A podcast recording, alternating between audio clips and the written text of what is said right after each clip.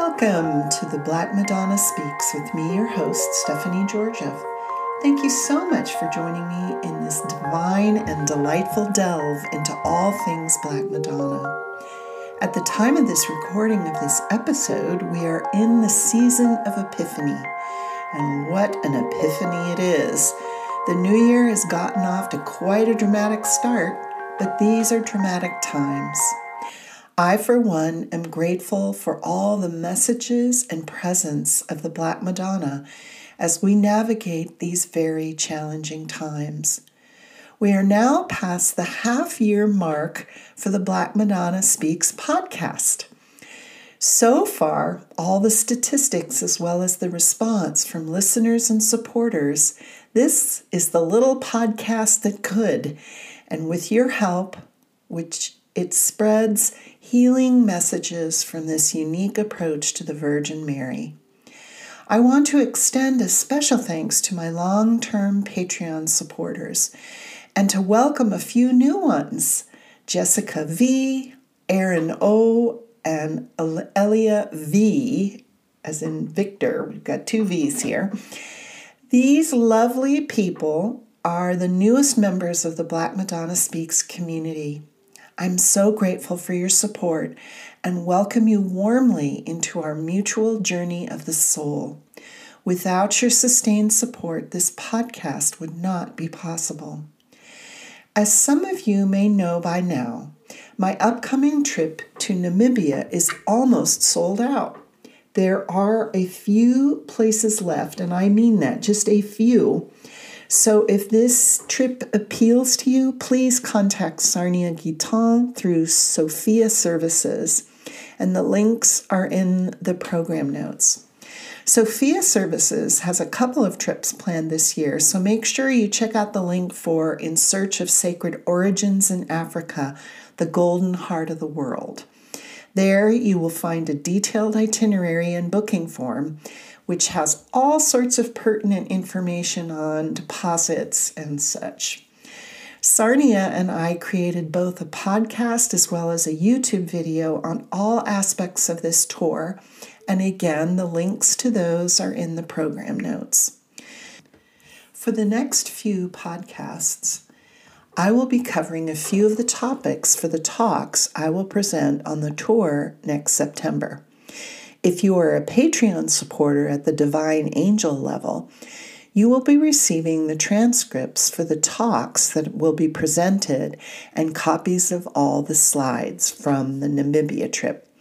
All levels of Patreon supporters will be receiving chapters from the upcoming, as yet unpublished book on which the tour is based.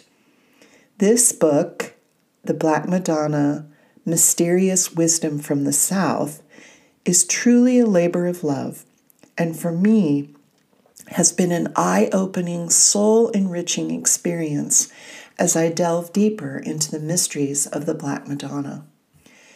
As you have heard me say before, my guiding star for all my research on the Black Madonna is the tenet set forth by Rudolf Steiner in a series of lectures presented in the book called The Influence of Spiritual Beings on Humanity.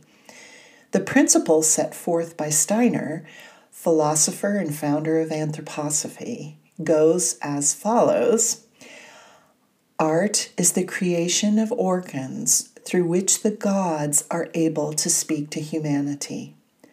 For me, my journey has been to comprehend what the gods are saying to humanity through these images.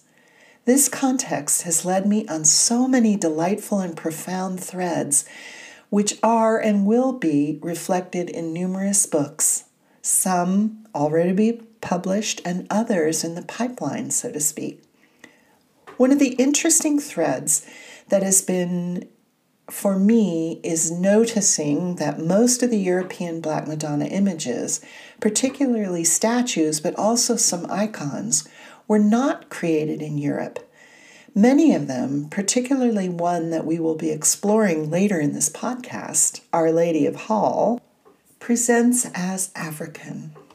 Scholars, art historians, and some religious spokespeople say that these Madonnas are black because of candle smoke. But according to that famous paper presented at the American Academy for the Advancement of Science in the 1950s on the Black Madonna, most Black Madonnas in Europe are black for, and I quote the paper here, an unknown reason.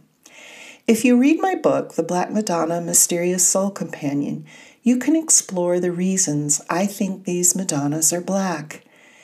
And a side note, please know that what I present and write on is my perception based on my research.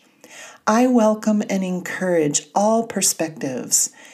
And I also encourage my listeners to draw their own conclusions. My only purpose in all of this is to spark a desire for my listeners and readers to go on their own journey of exploration, the journey of the soul. And that's my term for what I have been doing. What I have discovered, I feel, is a healing impulse for individuals and culture, and I am blessed to have a platform to present this impulse, thanks to the support of my community, you, my listeners, subscribers, and patrons. For me, how these images came to Europe, the myths and legends surrounding them, and the lack of any record of who made them, other than the evangelist Luke, has been the most fascinating aspect of my research. The Black Madonna, if one accepts Steiner's reflection on the purpose of art, offers interesting insights and messages for the first thousand years of Christianity. For me, these messages and these images are guides for the future of the Christ impulse on earth, how it is to be approached, and what is the purpose. According to my studies, there are several migrations, if you will, of these works of art to the European continent. Firstly, there is a record of the influence and evangelization of Coptic monks to the European continent in the fourth century. These souls brought their art with them, and since they were from northern Africa and Egypt, the Madonnas they brought looked like the beautiful dark skinned artists from this region of the globe. I also have noted that many Black Madonnas were either discovered in the ninth century or became quite popular during this time. The next phase of migration was the Black Madonnas being brought to Europe in the hands of the Crusaders and Knights Templar during the age of the Crusades, which lasted from 1096 through 1300. For me personally, I find these images of dark Madonnas fascinating as well as mysterious, hence the word in the title of all of my books.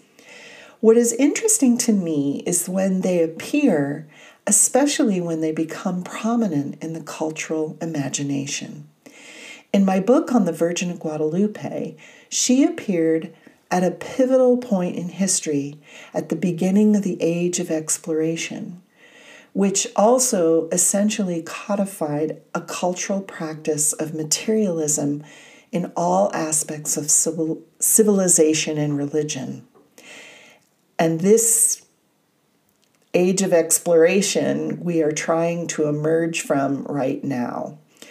One of the great outcomes of this period of history, from the 1500s through the 1800s, was a tandem expansion of materialism, meaning the only thing that exists on the material plane are things that you can sense with your five senses. So, seeing, touching, tasting, smelling, and hearing.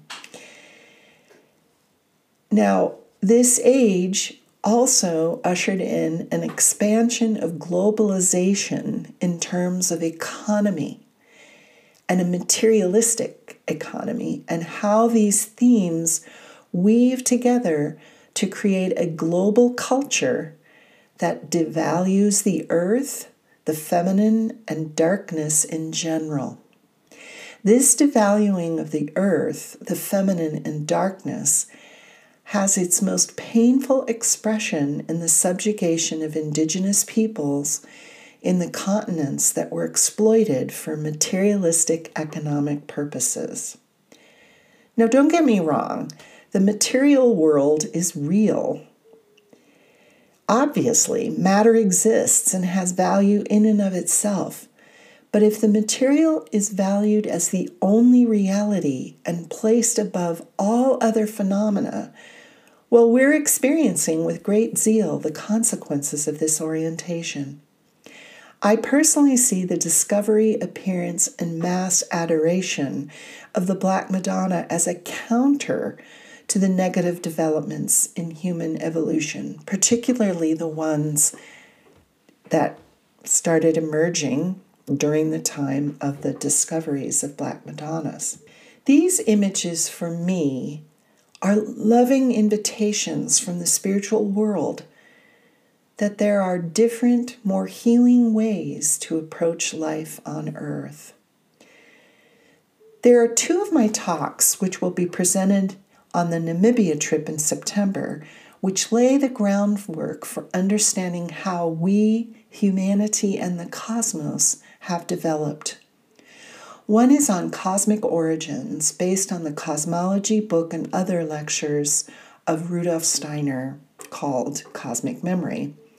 This talk will explore the pre recorded history of humanity, the different evolutionary periods of the Earth, in ways that our modern geology has until recently not had such an orientation, relegating such notions as myth and imagination, and how all of this has led to the development of our understandings of Africa, her land, her people, and her purpose. One of the many messages of the gods through the Black Madonna, there is one that is particularly interesting to me is that these Madonnas are very earthly, earthy, meaning they represent the earth. They are found in caves, buried underground, and such. They are also dark skinned. For me, they represent not only the past, but our cosmic origins. The Black Madonnas also express divinity in dark skin. The plethora of books and articles written by people whose heritage comes from Africa attest to this. As a Slavic American of the middle of the 20th century, I really had to think of my skin color. For me, all the images that I was exposed to, Mary and Jesus, were symbols of spiritual beings. I never had to wonder if I was included in these messages. I never had to wonder if I was part of the community of Christians on earth. This has not always been so for a large majority of people who encounter Christianity, specifically through the arts. I cannot emphasize enough how healing this artistic expression is for everyone, meaning every person, regardless of ethnicity or race, to witness a Madonna who has dark skin. While obviously spirit has no skin color per se, we humans do, and our main orientation these days is through the material. Racism excludes, it harms, it hurts. And to have an image with dark skin that says, You have the divine within, is profoundly universal and profoundly Christian. As an aside, especially because of what's happening across the world, Christian nationalism is a complete oxymoron. Note the definition of oxymoron. An oxymoron is a figure of speech which apparently contradictory terms appear in conjunction. Christ has no nation he represents. He is a member of the cosmic community, of which we humans are also a member by virtue of our existence. Christian nationalism is akin to saying Christian atheism. I stumbled upon an excellent quote from Rudolf Steiner in my recent research. The quote comes from a lecture in the series Festivals and Their Meaning. And the title of the lecture is Christmas at a Time of Grievous Destiny. As I celebrated Christmas and the Holy Nights here in Bulgaria with Ukrainian refugees, a mere 400 miles from the unspeakable horrors plaguing that part of the earth, the title sort of grabbed my attention the original lecture was given in December of 1916, two years into the tragedy of the First World War. The quote that really grabbed my attention was as follows quote, Those who strive to worship Christ as a nationalistic God deny Christ most deeply. Nationalistic gods are inferior to Christianity, to Christian reality. Unquote.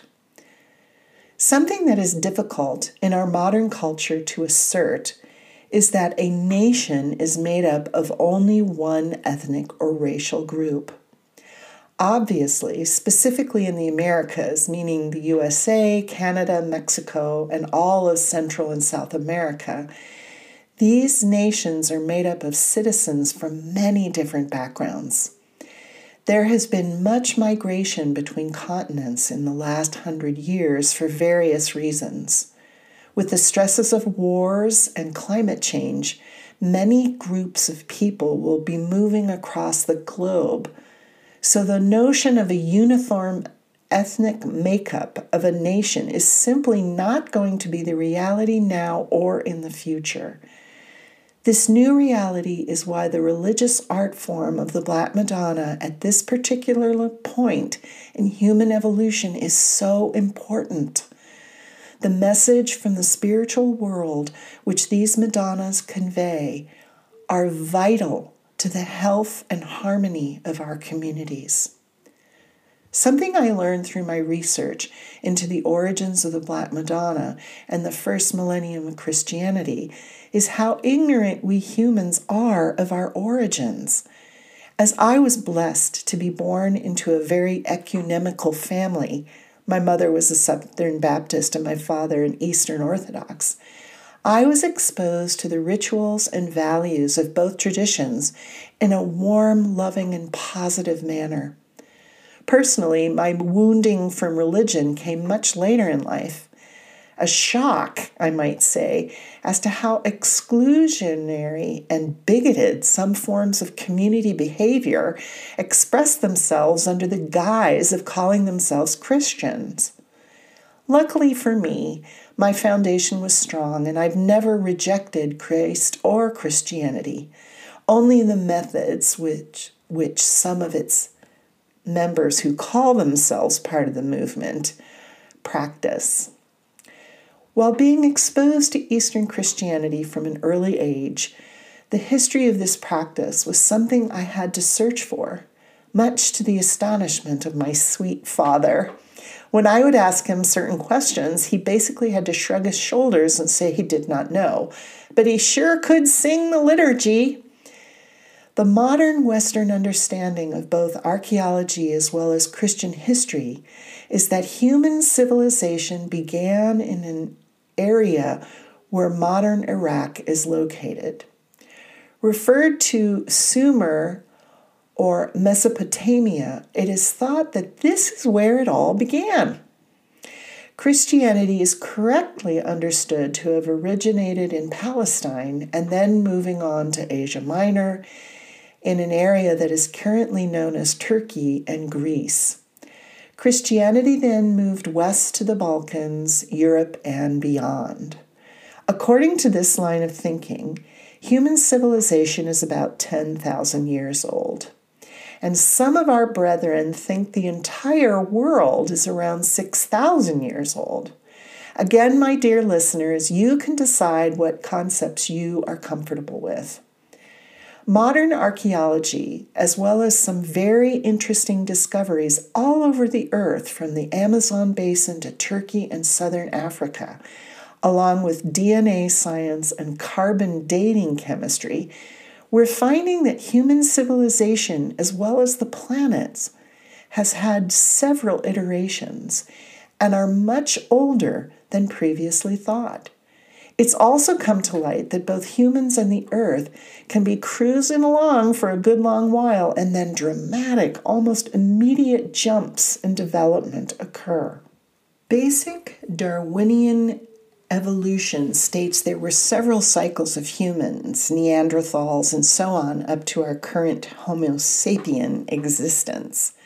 Obviously, Darwin is very controversial, but at the risk of adding to the controversy, his theories are also starting to both be expanded upon and actually contradicted with modern science and technology. In an incredible book by Brian Swimme and Father Thomas Berry, they weave an amazing narrative of the cosmos and Earth evolution, blending science and spirituality. The book is called The Universe Story From Primordial Flaring Forth to the Ecozoic Era, a celebration of the unfolding of the cosmos. I had the deep pleasure of attending author weekends and many workshops with both of these visionaries during the 1980s and 1990s.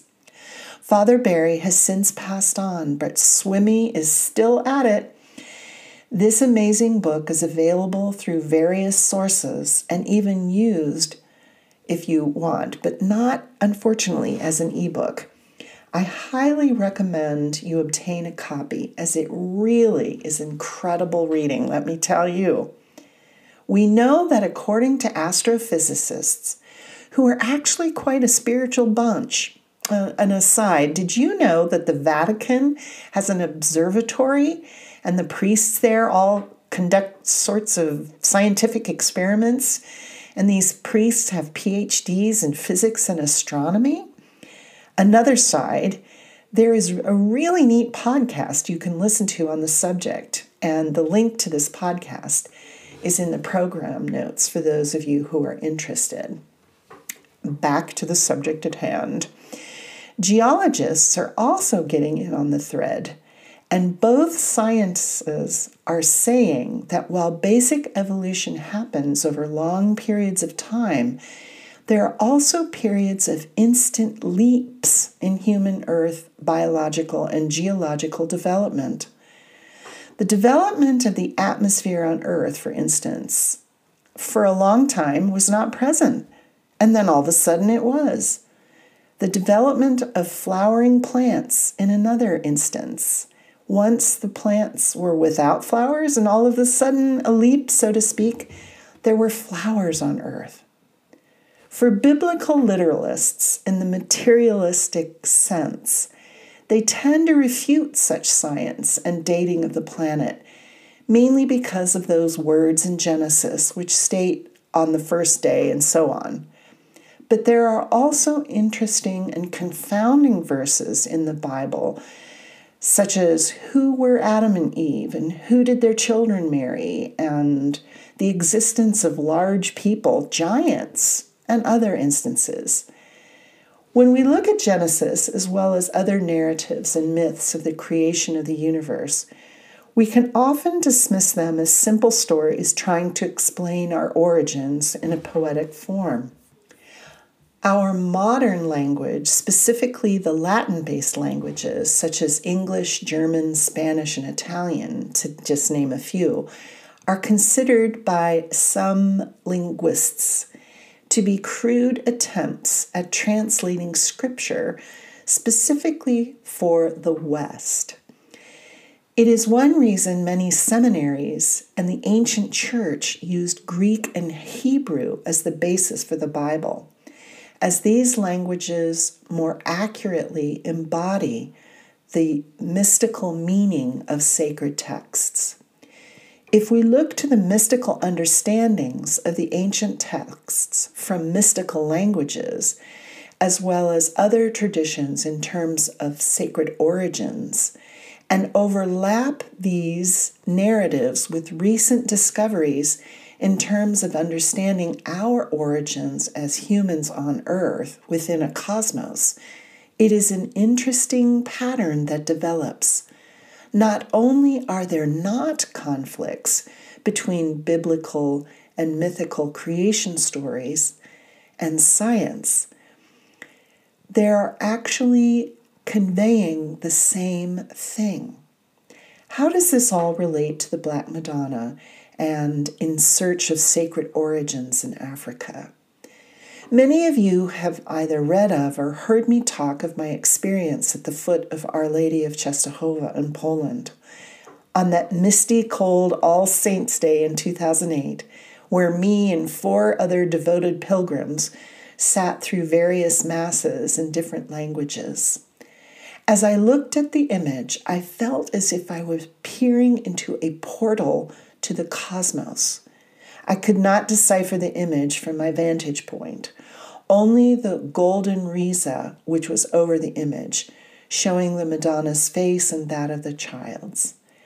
As they looked black to me from where I was sitting, it was as if I was looking out a window into the cosmos on a moonless night. I've come to understand these images, which are black and often crowned with stars, that are often buried or hidden underground or in caves. These images are incredible connectors between the heavens and the earth. I have also come to appreciate the history behind their creation, their travels, and what they represent as a gentle and loving reminder to look at our origins, both as human members of the cosmic community on earth, but also from where Christianity has evolved over the 2,000 years it has been active on the planet. Rudolf Steiner articulates what we call prehistory and cosmic history in his book, Cosmic Memories.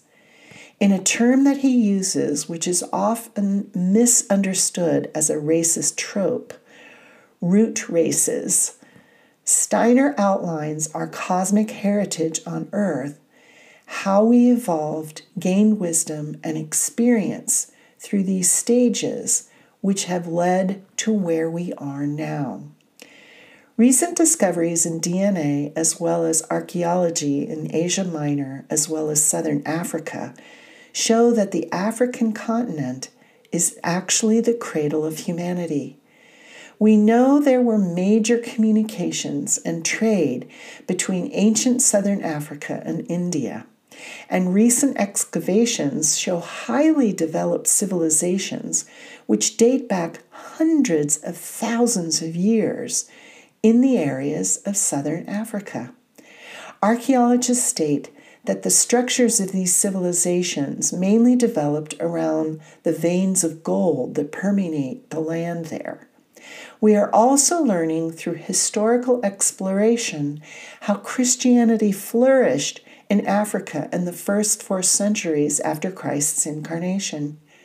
Christianity is often thought as something European colonists forced on the natives, specifically in Africa, Asia, and the Americas. But that is not actually true, particularly in Africa. In fact, Christianity was a cosmopolitan movement throughout both Roman Africa as well as native communities. For many reasons, which would take hours to cover, this vital history has literally been whitewashed from popular consciousness starting in the 1600s around the time of intense development of materialistic globalization in terms of the slave trade between Europe, Africa, and the Americas. This is what I will be covering in the talks that will be given in Namibia in September 2023. Again, if you would like to be present in the flesh for these presentations, there are, as of January 2023, only a few spaces left. I am, as I have said before, writing a book on the subject, and my Patreon supporters will be receiving chapters as they are written. Now, for a delightful and mysterious Black Madonna that embodies much of this origin story Our Lady of Hall in Belgium. Hall, and I think it's pronounced Hall, it could be pronounced Halle. Um, uh, definite um, apologies to the, the uh, people who live in Belgium to my pronunciation. But Halle is a city outside of Bruges in Belgium. It is also, as is Bruges, on the Camino de Santiago de Compostela. I just love it when my theories on the Black Madonna are proven. Just tickles me to be right sometimes. Borders have always played an important history of Halle. Already in the prehistoric era before the Roman conquests, a tribe of Nervi, and again, apologies to my mispronunciation, which was either a Germanized Celtic people or a Celticized Germanic people, lived in the region. In the 7th century, St. Waltrud of the Merovingian dynasty, that famous dynasty, gave some of her inherited land around Halle to the chapter the abbey which she had just founded in Mons. In the 8th century, Herbutus, Archbishop of Tongeren, founded a church dedicated to the Blessed Virgin Mary. Now, this church may have been the start of the devotion that still continues today. A fun fact Hallerbos, the nearby forest named after the town, is known for a prolific bluebell carpet which covers the florist floor for a few weeks each spring. In the language of flowers, the bluebell is a symbol of humility, constancy, and gratitude as well as everlasting love. It is said that if you turn a bluebell flower inside out without tearing it, you will win the one you love. And if you wear a wreath of bluebells, you will only be able to speak the truth. The miraculous statue of the Virgin arrived in Hall in 1267 as a wedding gift to John II, Count of Holland and of Hainaut. According to tradition, Ludwig IV of Thuringia, again, my pronunciation is very Californian, sent this and three other Black Madonnas home to his wife, St. Elizabeth of Hungary, in 1231, when he was on his way to the Crusades. He never made it further than southern Italy, Saint Elizabeth left the statue to her daughter Sophie of Brabant, who in turn left it to her daughter Matilda, Countess of Holland, who then gave it to the Church of St. Martin in 1267. The cult of Mary attracted important visitors and was a popular pilgrim destination of this era. Of note is that Hall, again, I said this before, is on the Camino de Santiago de Compostela. The Black Madonna of Hall is honor is housed in St. Martin's Basilica. And this church, this basilica, is usually called Our Lady Basilica. And the chapel of Our Lady is where the image can be viewed. And this dates from 1335 and the actual church from 1409.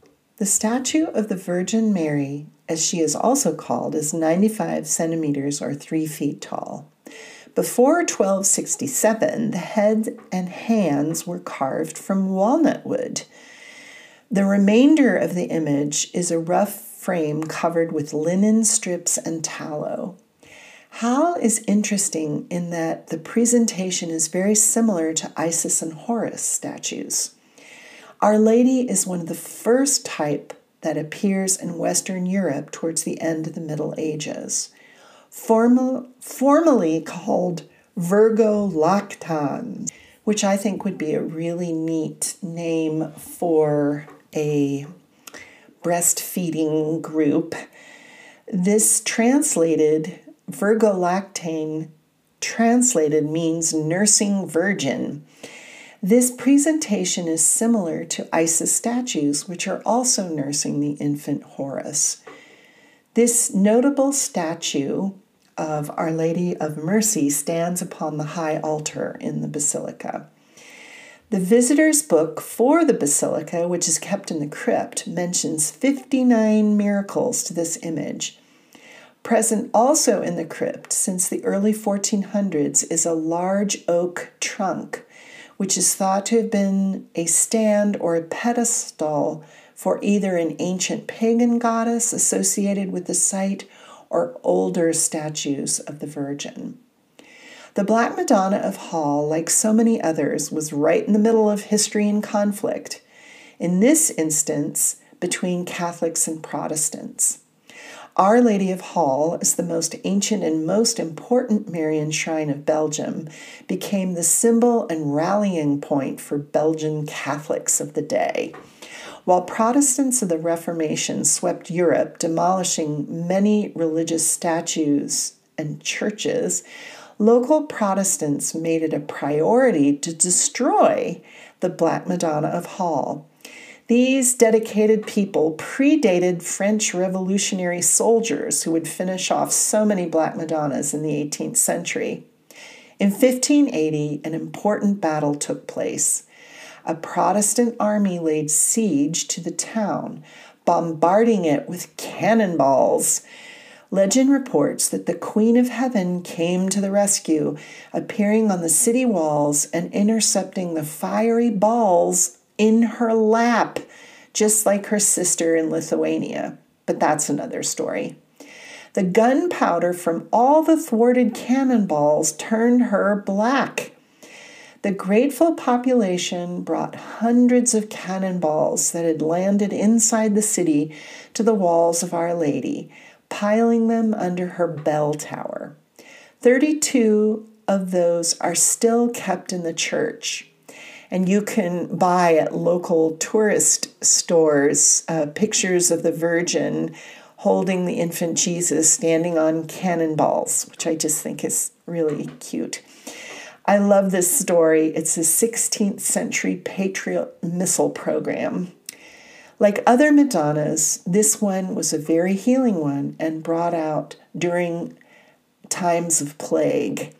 In 1667, an epidemic ravaged the city. In response, the Black Madonna was carried out in prayerful procession that stopped at all churches and chapels in the city. The plague stopped, and the date of this original procession was the first Sunday in September, which is also near the festival of the Nativity of Mary. The procession that stopped the plague is commemorated every year on the first Sunday in September. An interesting side note it is the existence, there is an existence of a church in Camden, England, aptly named Our Lady of Hall. Because of the wool trade in medieval and Renaissance times, there was a deep connection between Belgium, also known as Flanders, and England. The royalty of England became a familiar sight to the people of Hall in Belgium as they came to pay their respects to the Virgin. These visits also helped to establish trading relations. Of note is that Henry VIII, in his Catholic and pre Anne Boleyn days, when he was considered a defender of the faith, presented a magnificent silver monstrance to the shrine of Hall to celebrate his victory over the French. During World War I, Belgium once again became the bomb target of a war, which laid the town quite to waste. Father Damien of Molokai and the missionary fathers of Scheut also known as the Congregation of the Immaculate Heart of Mary, were determined to establish a base from which they could direct their missionary efforts and be safe from the disruption of invasion and war. As many Belgian refugees were already living in London, it was felt that a church in this region of the world would serve the double purpose of being a refuge for the Belgian Catholic community of London and a base for missionary activities. This is how Our Lady of Hall became a parish in Camden, England, in those dramatic days and this parish is still in existence to this day with the replica of Our Lady of Hall for all to enjoy. So we can see this interesting thread to our sacred origins in our Our Lady of Hall, meaning she was brought from the Holy Land during the Crusades in an image reminiscence of Isis and Horus and participated in the turbulence history of Europe in the millennia following. I personally like the cannonball hindrance, very pertinent to our times. So, thank you so much for sharing your valuable time with me. Again, a special thanks to my Patreon supporters. And if you're so moved to join me in Namibia in September, the link to the itinerary and booking information is in the program notes. If you would like to receive chapters from the upcoming book as they are written and edited, as well as receive other benefits, please consider becoming a patron. Tune in next week when we will explore another Black Madonna and another one of the topics of the talks I will give in Namibia. The title of this podcast and the talks is The Golden Connection. Until next time, blessings on your journey.